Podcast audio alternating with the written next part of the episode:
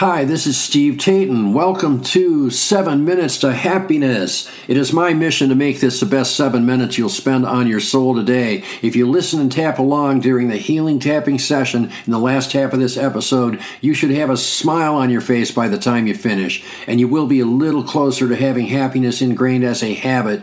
If you want to learn more about tapping and get the most out of this podcast, check out our website, 7minutestohappiness.com. And remember, it only takes takes seven minutes a day to reboot your brain for happiness. Let's get started.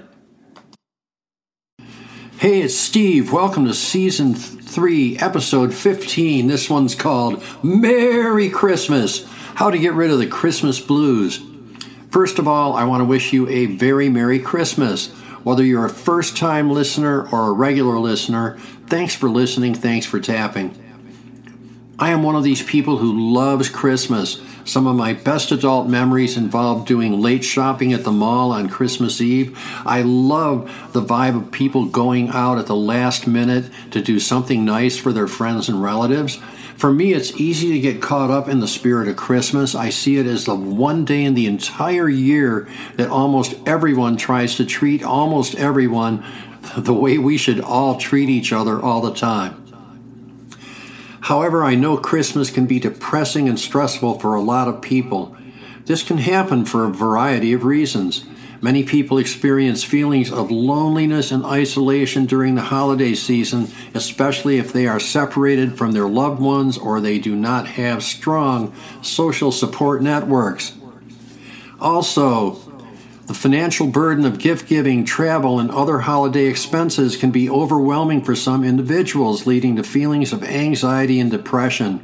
If your expectations are so high that you want everything to be perfect, this can create a lot of pressure and a lot of disappointment if the experience isn't as perfect as you want it to be. If you're still grieving the loss of a loved one, Christmas can be extremely difficult.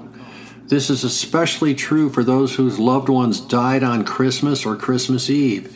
It can cause you to associate Christmas with that grief and sadness instead of associating it with the joy most of us try to create.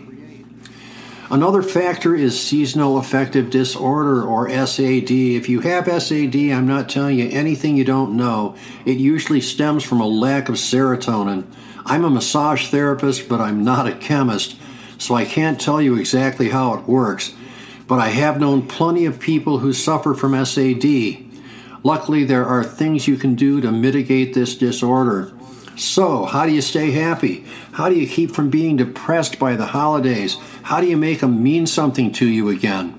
This may sound silly and too simple, but the first thing you have to do right now is decide that you're going to have a great Christmas this year. Christmas teaches you the joy of giving. There's definitely a lot of joy in receiving also, but to me, the giving part is the true lesson of Christmas. While we do exchange gifts, one of the most important things you can do for yourself is to give unconditionally and not keep score. Most of all, just be nice to people. I guarantee you, if you just start being nice to people, the rest of the Christmas thing is going to take care of itself. Today's tapping session is going to be a little longer to help clear some of the reasons for being sad and install some of the reasons for being happy.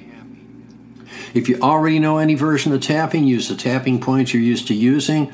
Otherwise, tap on the breastbone and the center of your chest. You can't go wrong here. Find the place that feels the most comfortable and start tapping. Now repeat along with me or slightly after me. If you can't make that work, just listen to my words. Let them flow through you as though they were your own. Start tapping now. Even though I often feel sad during Christmas season, I deeply and fully love and accept myself. Even though I feel alone during the Christmas season, I deeply and fully love and accept myself. Even though the Christmas season causes me a lot of financial and emotional stress, I am able to let the stress part go and feel the excitement of Christmas instead. This year, starting right now, I refuse to stress over Christmas. I have decided I am going to have fun no matter what happens. Whether I'm by myself, with a lot of other people, in a crowd at the mall, wherever I am, I am going to have fun. I'm going to smile and be nice to people. If other people aren't being nice or they're being rude, I will still smile and I will try to see them with compassion. If that doesn't work, I'll just laugh on the inside. Even though I don't have the unbridled feelings of joy I may have had when I was a child tearing presents open, I now have a much deeper sense of joy because I can feel the joy of others. I love to see people being nice to each other and giving each other gifts. I love that this is the one time of the year when people try to be positive and joyful.